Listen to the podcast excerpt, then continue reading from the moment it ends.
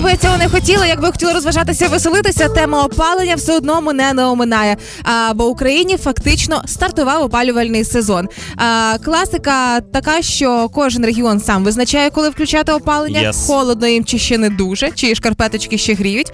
Але в загальному, якщо температура протягом трьох діб е, підряд не піднімається вище ніж плюс 8, то місцева влада приймає рішення про початок опалювального сезону. Але бачиш, яка е, природа підступна річ, тому Так. що в день у нас плюс 16, Да. а в ніч мінус 3. І ось е, ця штука вона не дозволяє вмикати опалення, тому ми й мерзнемо. Фактично, да, але звичайно ж є вже. А...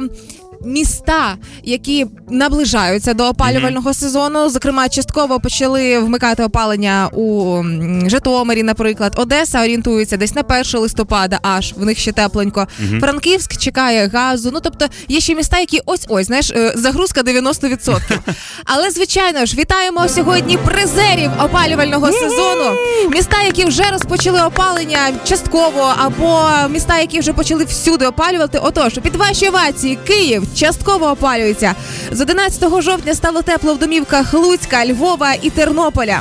Хмельницький 6 жовтня. Ну і не замерзають носики в квартирах тернополян, Чернівці у вас тепло, Чернігів і звичайно ж такі невеличкі міста і багаті сім'ї, де можливість є вмикнути своє автономне опалення. А, так, але насправді є дуже класна штука, там де можна опалюватися самому незалежно від централізованого опалення. А ну-ка. е, щоб бути незалежним. Так, це тепловий насос. Можете використовувати. Тепловий насос? Да, да, є така штука, яка використовує е, енергію сонця і таке інше. Да, да, да.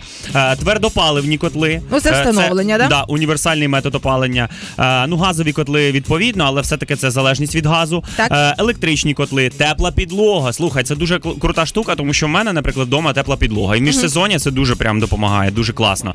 Керамічні панелі, електричні конвектори, інфрачервоні обігрівачі, типу, знаєш, ці УФО, теж дуже класно допомагають. При цьому я згадала перед тим, як вимкнула опалення в себе вдома, що виявляється, кондиціонери працюють на плюс. У нас іноді буває, і кілька днів грілася тим. Кондиціонер не тільки охолодить повітря, а інколи ще й нагріває. Як Все, тобі? прийду додому, спробую. Як тобі такий поворот? Дякую, дякую за пораду, Юль. Але разом із тим, якщо немає можливості різко змінити свій температурний режим вдома вже сьогодні, грітися, звичайно, домашніми тваринами, обіймайте їх трошки сильніше, ніж зазвичай, навіть якщо вони видираються, грітися обіймами. І коли почнеться опалювальний сезон, клеїмо фольгу за батареї, щоб тепло йшло не в стіни, а в хатку. Це дуже логічно.